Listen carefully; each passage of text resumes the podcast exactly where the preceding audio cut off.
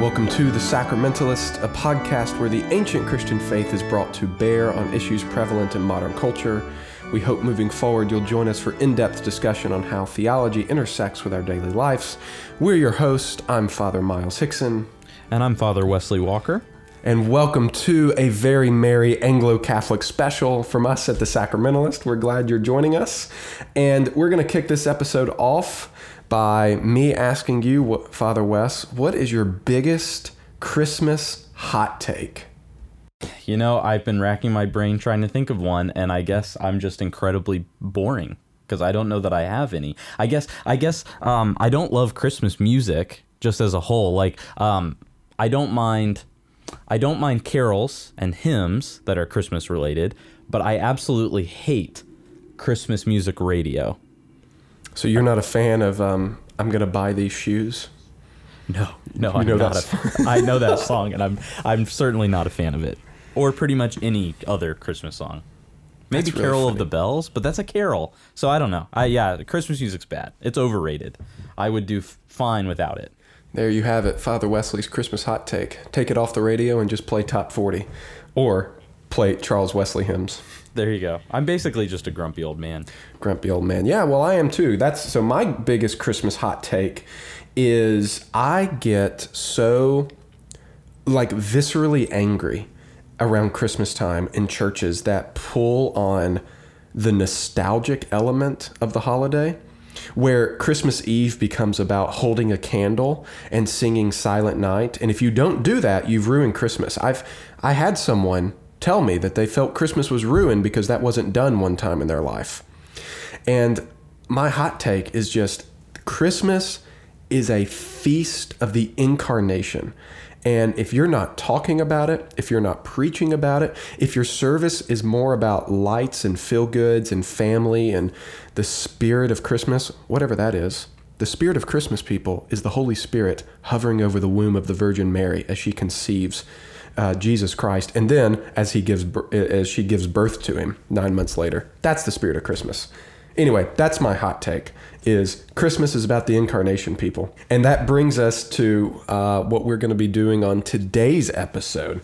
Uh, for this Christmas bonus episode, we are going to read and discuss a sermon, a Christmas sermon by John Henry Newman. It was preached on Christmas Day. Oh, I don't have the year in front of me, but during his lifetime, which would have been the 1800s. And so, shall we just jump into it, Father? Let's do it. Let's do it. All right.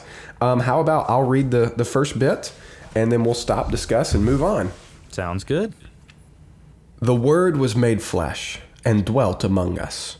John 1 14. Thus does the favored apostle and evangelist announce to us the sacred mystery, which we this day especially commemorate the incarnation of the eternal Word. Thus, briefly and simply, does he speak as if fearing he should fail to in fitting reverence. If any there was who might seem to have permission to indulge in words on this subject, it was the beloved disciple, who had heard and seen and looked upon and handled the word of life. Yet, in proportion to the height of his privilege, was his discernment of the infinite distance between him and his Creator. Such, too, was the temper of the holy angels. When the Father brought in the first begotten into the world, Hebrews 1 6, they straightway worshipped him, and such was the feeling of awe and love mingled together, which remained for a while in the church after angels had announced his coming. An evangelist had recorded his sojourn here and his departure, there was silence, as it were, for half an hour. Revelation 8 1. Around the church, indeed, the voices of blasphemy were heard, even as when he hung on the cross.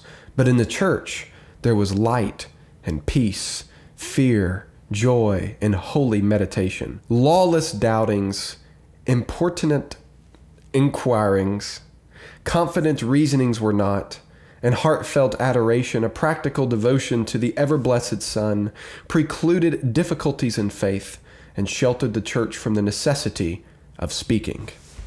Well, pause right there. Wes, what thoughts do you have on that?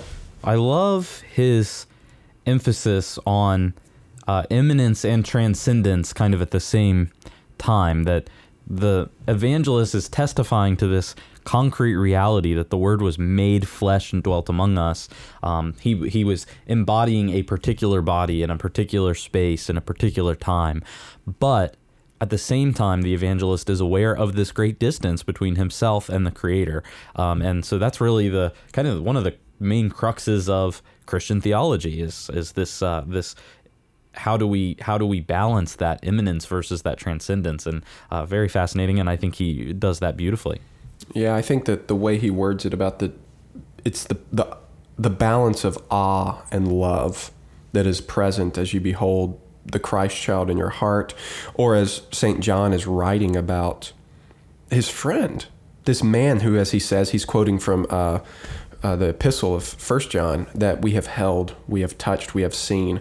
Like this is a person they've known, but when John introduces him in his gospel, he's not uh, Jesus, this man we've all talked to and you know sat around and had dinner with it's it's the it's the transcendent word. It's awe. It's mysterious. And i love how he says it's as if he was fearing he should fell in fitting reverence. But he knows him and he loves him. So i think that's a huge part of christmas as we celebrate the coming of christ. There is joy and peace. But as he says there's also fear and holy meditation upon jesus I also think that the very last line of the paragraph is helpful uh, in light of the episode that we did on evangelicals recently. Uh, he says, and heartfelt adoration, a practical devotion to the ever blessed Son, precluded difficulties in faith and sheltered the church from the necessity of speaking. Mm. That idea that devotion kind of trumps you know all the other aspects of, of what we do not that what we believe is insignificant but that it's subordinated to our acts of devotion yeah, it reminds me of Saint Augustine, who is who says that the point of theology is that we might worship well. And the way it was a professor I had used to say, theological reflection should lead to a doxological lifestyle. The whole point of theology is that we may worship. And so he's saying that they were worshiping in the early church. And I think what John Henry Newman's getting at is it took a while for the church to articulate a theology of the incarnation in precise terms you know 325 years until Nicaea, and so, but they worshipped the entire time, and that devotion was what maintained their heart, not a theological articulation. Absolutely. Yeah. All right. All right. Take us from there. Absolutely. He who had seen the Lord Jesus with a pure mind, attending him from the lake of Gennesareth to Calvary, and from the sepulchre of Mount to Mount Olivet, where he left this scene of his humiliation. He who had been put in charge with his virgin mother, and heard from her what she alone could tell of the mystery to which she had ministered, and they who had heard it from his mouth, and those again whom these had taught, the first generations of the church, needed no explicit declarations concerning his sacred person.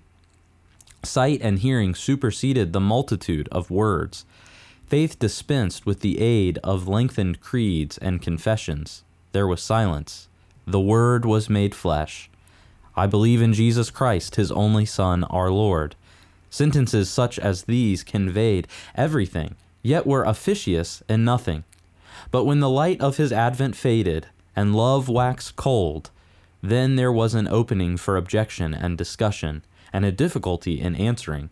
Then misconceptions had to be explained, doubts allayed, questions set at rest, innovators silenced. Christians were forced to speak against their will, lest heretics should speak instead of them. Yeah, I, th- I think it's just continuing what we were just saying that the church responded in theological articulation to really the, the, the, criticism of heretics against Jesus.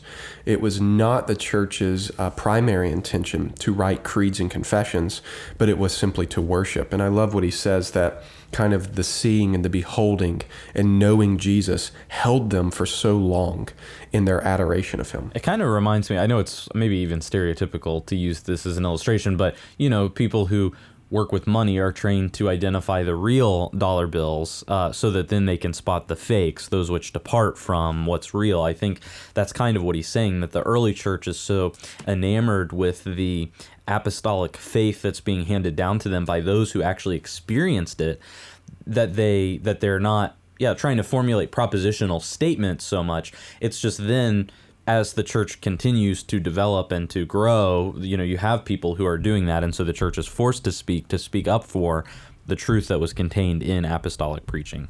The goal was always to protect the devotional life of the church.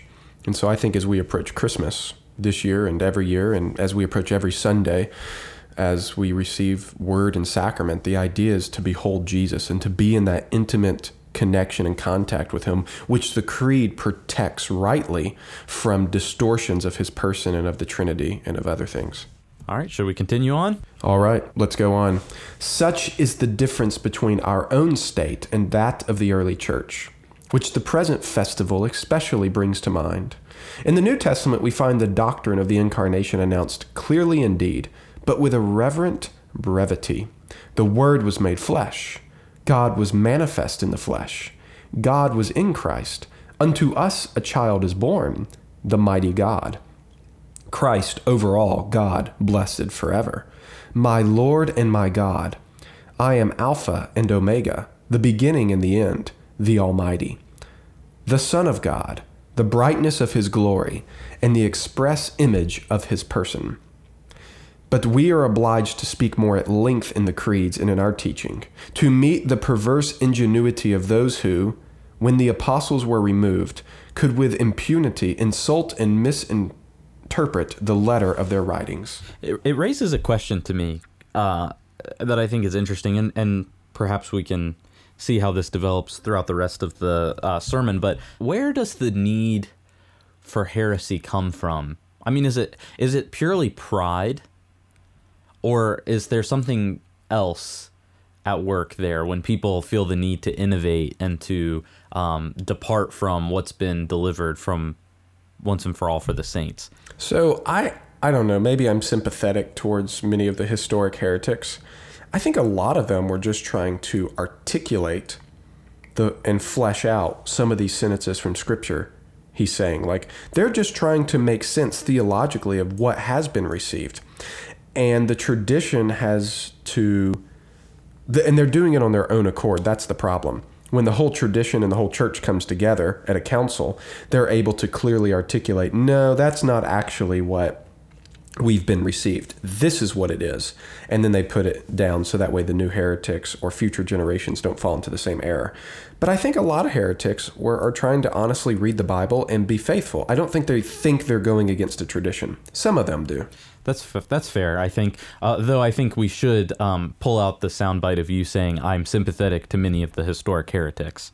Yeah, pull that soundbite out, and then you can. That's the new motto of our show. There you go, and then you can um, replay that, and it will get me, you know, excommunicated. There you go. Look what yes, Father said. Right. Look what he said. We'll put you on trial. There we go. Let's let's go on.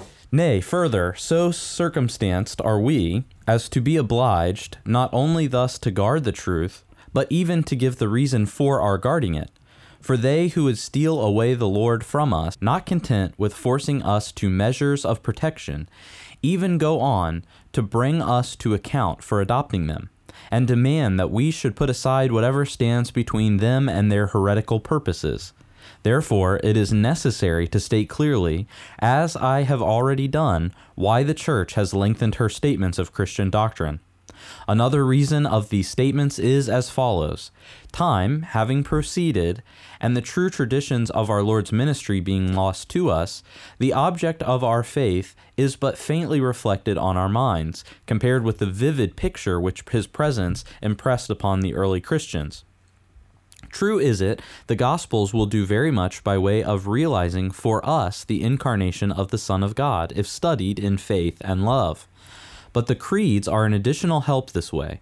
The declarations made in them, the distinctions, cautions, and the like, supported and illumined by Scripture, draw down, as it were, from heaven the image of Him who is on God's right hand, Preserve us from an indolent use of words without apprehending them, and rouse in us those mingled feelings of fear and confidence, affection and devotion towards Him, which are implied in the belief of a personal advent of God in our nature, and which were originally derived to the Church from the very sight of Him.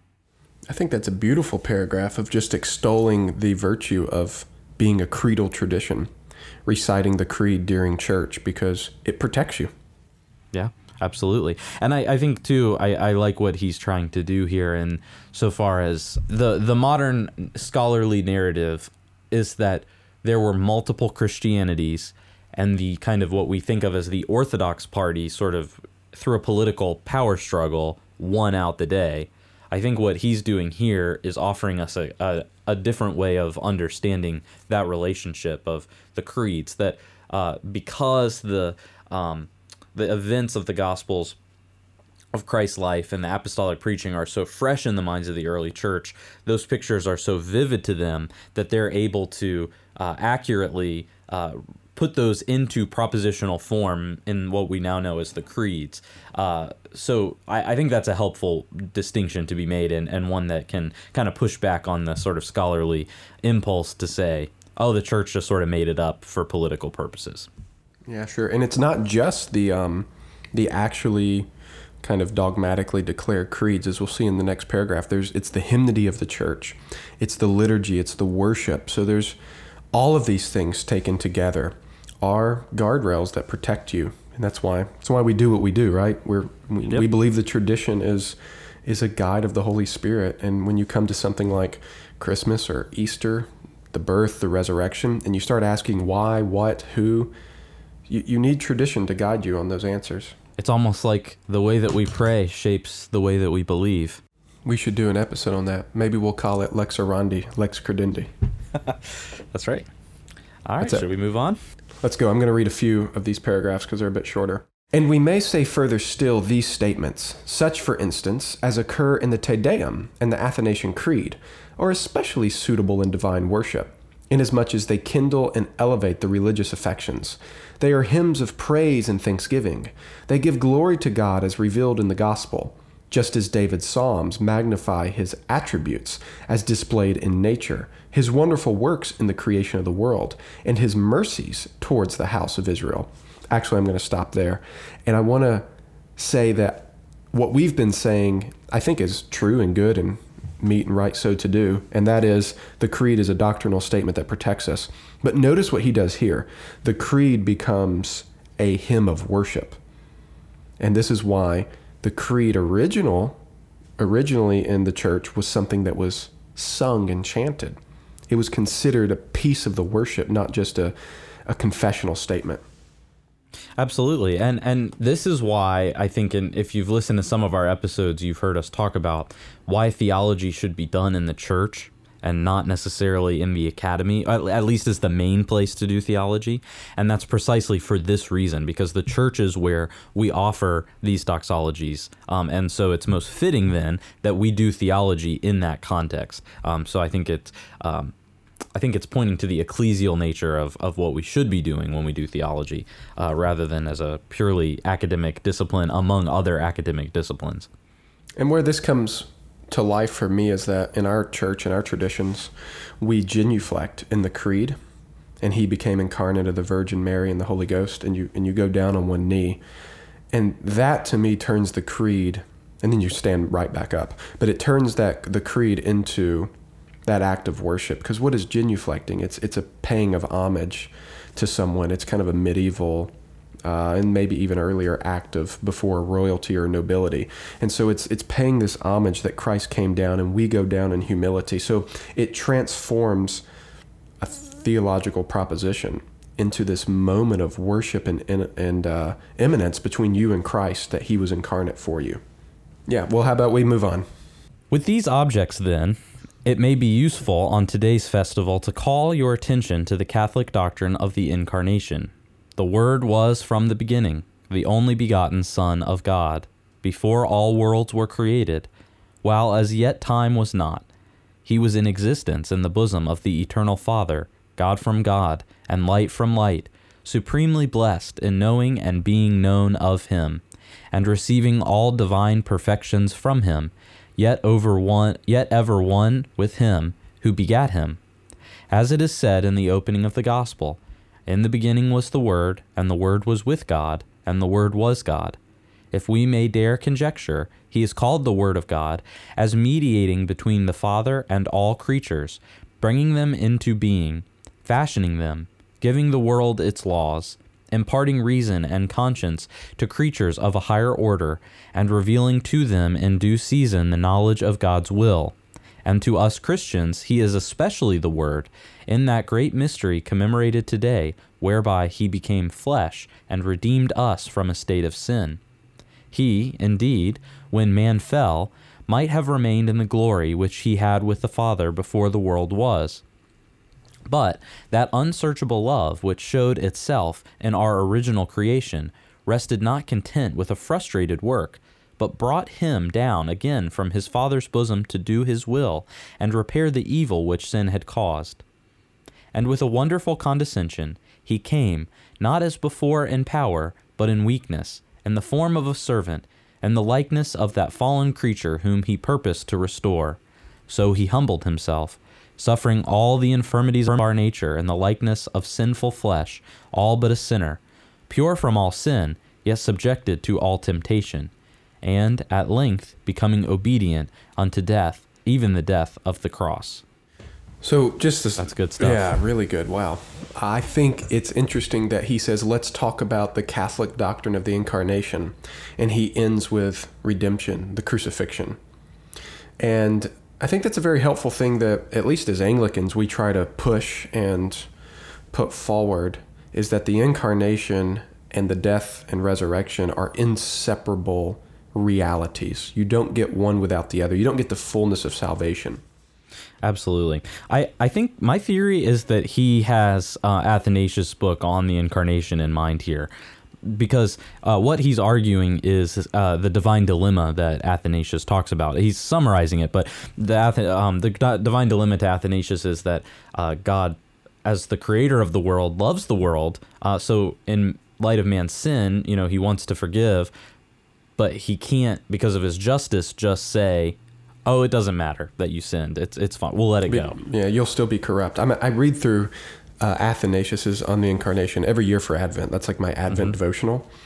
And as you were reading it, I thought the same thing. Is this sounds a lot like Athanasius? But Athanasius does the same thing. He says in there that Christ was born in order to die and by but he means the death on the cross and, and the resurrection and so keeping these things together and i know it's really beautiful if you ever look at an orthodox icon of the nativity one thing you'll notice is that jesus is really wrapped tightly in these clothes and you think oh it's the swaddling cloths that is talked about in you know the uh, the King James version. That's the term swaddling clothes. It's actually he's wrapped. It looks like a mummy. He's wrapped in death clothes, even as a baby.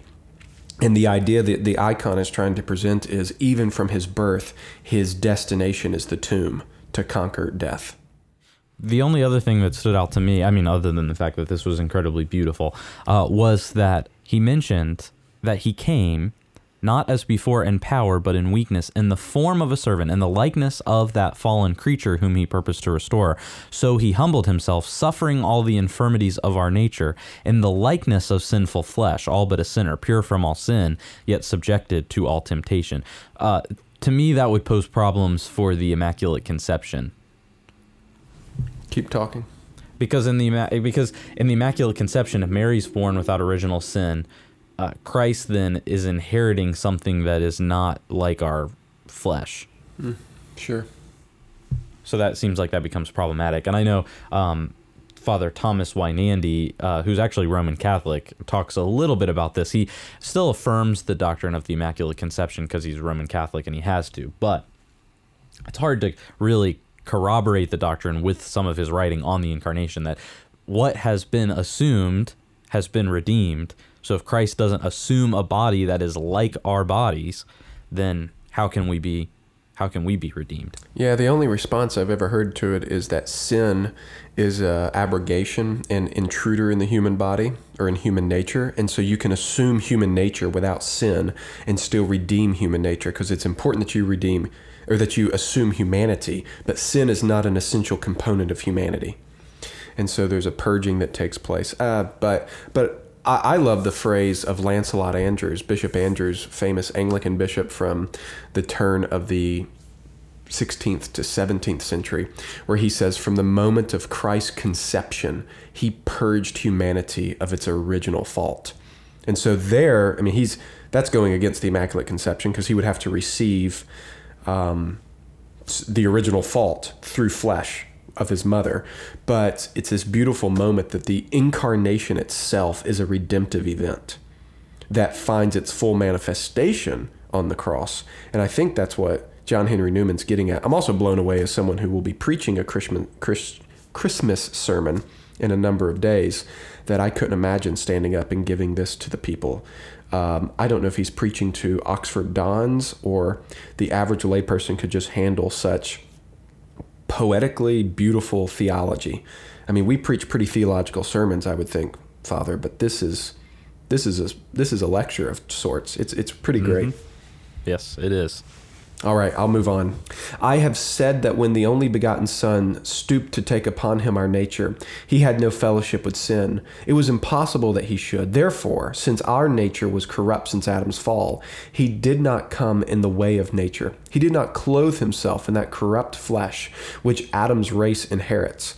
He came by miracle, so as to take on him our imperfection, without having any share in our sinfulness. He was not born as other men are for that which is born of the flesh is flesh.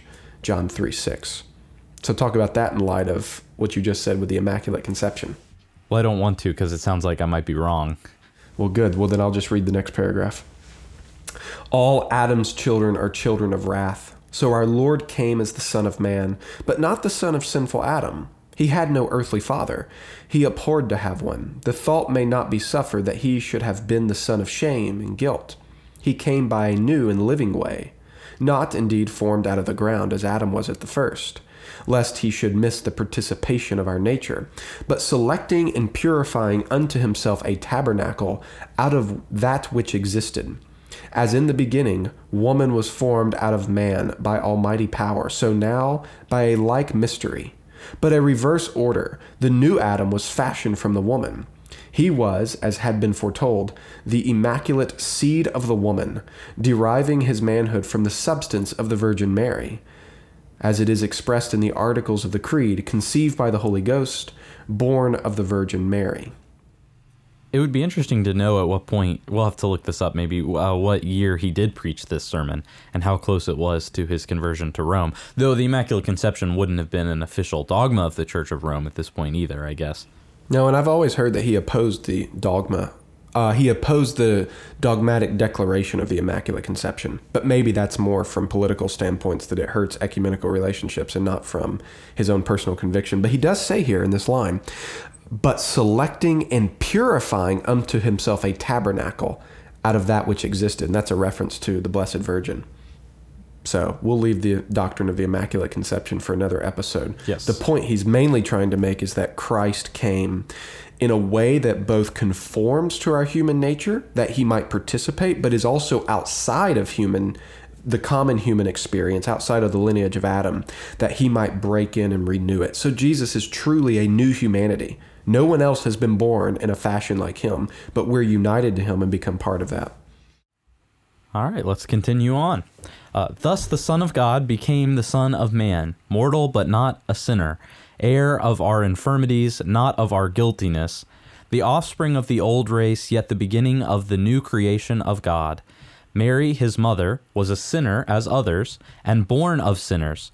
But she was set apart, as a garden enclosed, a spring shut up, a fountain sealed, to yield a creation nature to him who was her creator. Thus, he came into this world, not in the clouds of heaven, but born into it, born of a woman. He, the Son of Mary, and she, if it may be said, the Mother of God.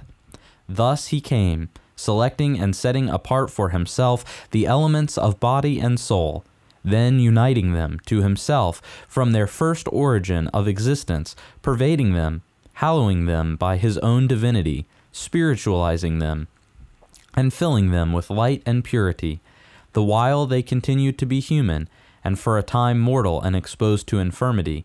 And as they grew from day to day in their holy union, his eternal essence was still was one with them, exalting them, acting in them, manifesting itself through them, so that he was truly God and man, one person, as we are soul and body, yet one man.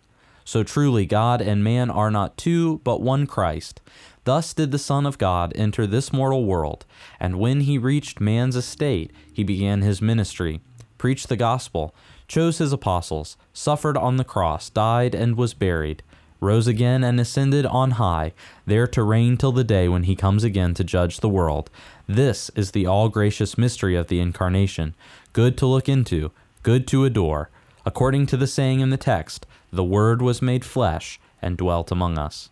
So, a couple things to note. He calls Mary a sinner. Mm. So, he's not yet at his Roman stage or on the precipice of it. But the other thing that stands out here is these few paragraphs we've been commenting on where he's explaining the Catholic doctrine of the Incarnation.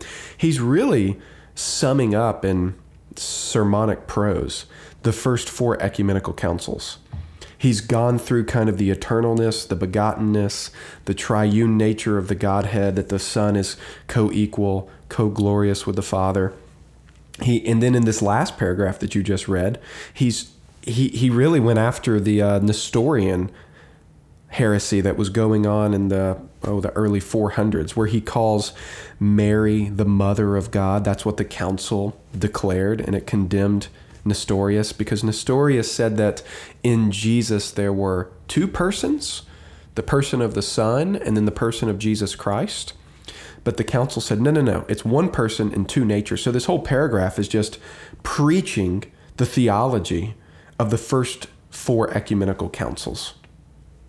Well, that is the majority of the sermon that John Henry Newman preached. He goes on a little bit and pretty much re reiterates everything he just said, but that's the chunk of his sermon is that on this day, Christmas Day, it is a feast of the incarnation and it is a day to stop and reflect on what it means that God became man. And he does so by giving us the theology of the first four councils. Absolutely.